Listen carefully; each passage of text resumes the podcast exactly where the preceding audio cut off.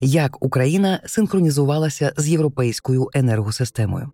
Протягом 24-26 лютого 2022 року українські енергетики мали протестувати незалежність нашої енергосистеми від Росії та Білорусі. Таких випробувальних періодів мало бути два: узимку під час високого навантаження енергосистеми та влітку під час низького, щоб уже наступного року Україна остаточно приєдналася до європейської енергосистеми. Тож за кілька годин до нападу українську енергосистему від'єднали від російської та білоруської, і вона не просто довела, що може працювати в ізольованому режимі, а й вистояла в умовах бойових дій і ядерного шантажу. Тому з легкої руки Росії тест драйв переріс у постійну практику. Міненергетики України відмовилося приєднатися назад до енергомереж Росії та Білорусі. А Укренерго, головний оператор системи передачі електроенергії нашої країни, подало заявку про прискорену синхронізацію з енергосистемою континентальної Європи ЕНСО-І. Молдова, до речі, теж подала таку заявку, їх схвалили, і Україна стала членом енергетичного євросоюзу 16 березня 2022 року. У цьому матеріалі ми розповідаємо, який шлях Україна подолала, щоб енергетична синхронізація з Європою стала можливою, і які перспективи і виклики нас чекають. Цей матеріал створено за підтримки бренду Ясно, який постачає електроенергію більш як трьом мільйонам українців. Ми звикли, що електрика у розетках є завжди. Та обстріли енергетичної системи показали, що не варто сприймати її як належне. Завдяки зусиллям енергетиків українські домівки отримували струм навіть у найважчі часи. У цій серії подкастів разом з ясно ми пояснюємо, як працює енергосистема України і чому без електроенергії неможливий сучасний світ. Довгий шлях починається з першого кроку. Уперше Україна подала заявку на приєднання до енергетичного об'єднання європейських країн ЮСІТі у 2006 році. Згодом цей орган ліквідували шляхом об'єднання в ЕНСОІ.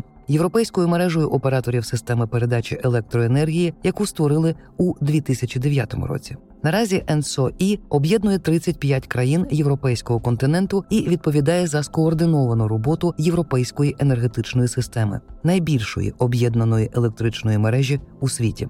Щоправда, реальна підготовка до синхронізації почалася тільки у 2017 році. Тоді Україна та Молдова підписали угоду про умови майбутнього об'єднання, оскільки наші енергосистеми значною мірою пов'язані, то ми готувалися до синхронізації з ЕНСО і паралельно з Молдовою. Ми мали випробувати автоматичне регулювання на енергоблоках восьми електростанцій, створити математичну модель нашої енергосистеми і дослідити стійкість енергосистем України та Молдови при синхронній роботі з європейською енергосистемою. Тощо, на щастя, українська сторона встигла виконати ключові технічні умови до початку повномасштабного вторгнення, завдяки чому у березні 2022 року нашу заявку про прискорену синхронізацію схвалили. Загалом ці п'ять років у модернізації модернізацію української енергетичної інфраструктури, зокрема it інфраструктуру та кіберзахист, інвестували понад 600 мільйонів євро. А ще Укренерго підписало договір з НСОІ про обмін даними на Transparency Platform щодо навантаження пропускної спроможності та балансування нашої енергосистеми. На цій платформі будь-хто може безплатно подивитися на дані енергетичних систем європейських країн, а тепер і України. Та насправді є одна територія, яка була синхронізована з мережею континентальної Європи ще з липня 2003 року. Це так званий Бурштинський енергетичний острів у межах Закарпатської, Івано-Франківської та Львівської областей. Ця частина енергосистеми була від'єднана від загальноукраїнської та об'єднана з електромережами Словаччини, Угорщини та Румунії, завдяки чому Україна могла експортувати електроенергію перш ніж синхронізувати бурштинський енергетичний острів з Європою, на початку 2000-х років на місцевих електростанціях модернізували системи управління та регулювання потужності, а також провели однорічне тестування системи у режимі паралельної експлуатації з європейськими сусідами. Бурштинський енергоострів став своєрідним тест-драйвом енергетичної синхронізації України з Європою. Він не тільки успішно функціонував, а й забезпечив нас цінними знаннями про європейські стандарти роботи і безпеки. Після повної синхронізації української енергосистеми з ЄС енергоострів припинив своє існування. Це був довгий шлях з моменту подання заявки на приєднання до європейської енергетичної системи до її схвалення в Україні змінилося чотири президенти і десять урядів. Які перспективи та виклики на нас чекають у зв'язку із цим? вікно можливостей і турбулентності.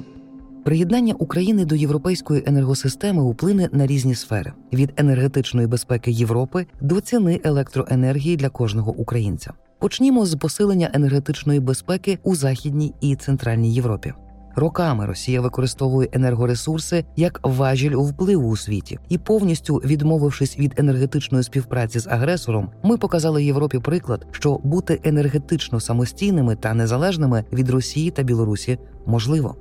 Голова правління НЕК Укренерго Володимир Кудрицький назвав приєднання України до ЕНСО і геополітичною поразкою Росії в енергетичній сфері. За його словами, в енергетичній доктрині РФ записано, що Росія буде протидіяти від'єднанню від своєї енергосистеми енергосистем країн сусідів. Насамперед йдеться про Україну і країни Балтії. Тому для РФ синхронізація енергосистеми України з європейською це поразка. Вона продемонструвала, що у неї немає реальних інструментів для протидії євроінтеграції української енергетики, та й інших країн теж.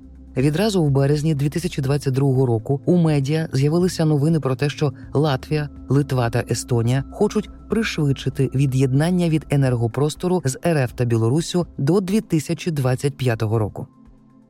Ще одна грань здобутої енергонезалежності проявляється в тому, що ми тепер можемо швидко отримувати аварійну допомогу від ЄС на контрактній основі, як і країни ЄС від нас, зменшуючи при цьому залежність від російського газу та інших енергоресурсів РФ. Неочевидним плюсом у цьому є те, що в нас зменшиться потреба у підтриманні великих резервів електроенергії, і ми зможемо більш гнучко їх розподіляти. На думку фахівців з екологічної організації Екодія, енергетична синхронізація України є важливим кроком до прискорення енергетичного переходу в Україні та декарбонізації енергетики, адже такий крок накладає на нас зобов'язання щодо збільшення частки електроенергії з відновлювальних джерел після закінчення війни. Наприклад, нам буде потрібно поступово припинити роботу застарілих електростанцій на викопному паливі, тому що, доєднавшись до ЕНСОІ, ми погодилися з їхніми цінностями. А ЕНСОІ відіграє центральну роль у тому, щоб Європа стала першим кліматично нейтральним континентом до 2050 року. Попередній досвід експорту електроенергії з України в ЄС підсвітив проблему так званого витоку вуглецю.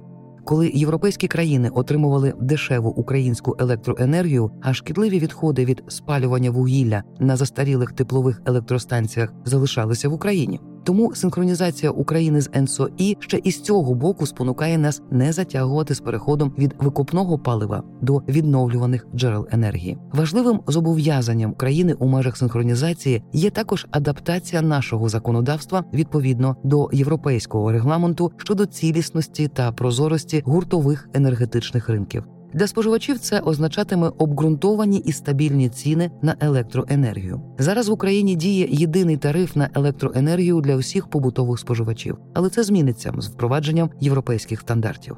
Соціальну ціну за електроенергію зможуть платити лише вразливі групи населення, а інші оплачуватимуть рахунки за ринковими цінами. Від синхронізації ми матимемо свої економічні переваги, наприклад, інвестиції для модернізації інфраструктури та розвитку нових технологій. Також за оцінками Світового банку експортного потенціалу України ми зможемо отримувати півтора мільярда євро щороку, адже наші виробники зможуть експортувати електроенергію за кордон за вищими цінами ніж всередині України. З іншого боку, імпорт також може бути дорожчим ніж внутрішні ціни. Пожинаємо перші плоди 16 березня 2023 року. ЕНСОІ привітала Україну з річницею синхронізації. За їхньої підтримки ми змогли підвищити стабільність нашої енергосистеми в умовах регулярних обстрілів енергетичного терору, наприклад, взимку під час блекаутів. Енергетична синхронізація з ЄС дозволила нам завдяки імпорту зменшити аварійні відключення електроенергії та більш швидко відновлювати систему після російських атак на критичну інфраструктуру інфраструктуру. Крім цього, у червні 2022 року в Україні відновили комерційний експорт надлишків електроенергії в ЄС, і це вигідно не лише для нашого фінансового ринку, а й для енергетичної незалежності Європи. За оцінкою Міністерства енергетики, зробленою у травні 2022 року, експорт електроенергії з України може замістити 17% постачань російського експорту газу до ЄС. Унаслідок синхронізації Українське міністерство енергетики отримало понад 8 мільярдів гривень за доступ до міждержавних перетинів і в межах покладених на експортерів обов'язків.